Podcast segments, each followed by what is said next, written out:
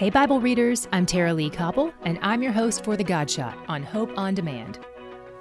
I charge you in the presence of God and of Christ Jesus, who is to judge the living and the dead, and by his appearing in his kingdom, preach the word. Be ready in season and out of season. Reprove, rebuke, and exhort with complete patience and teaching.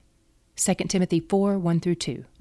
Have you ever had a mentor here, Paul is challenging his mentee Timothy to preach God's word at all times and be prepared to patiently guide, correct, and encourage people. The patience is the hard part, right? But do you know how Timothy could access that patience? By remembering the way God has dealt with him. He can tap into God's kindness to him as he deals with others. In the verses immediately before these, Paul says God teaches, reproves, and corrects us too. Lean into his direction and kindness as you deal with others today. He's where the joy is.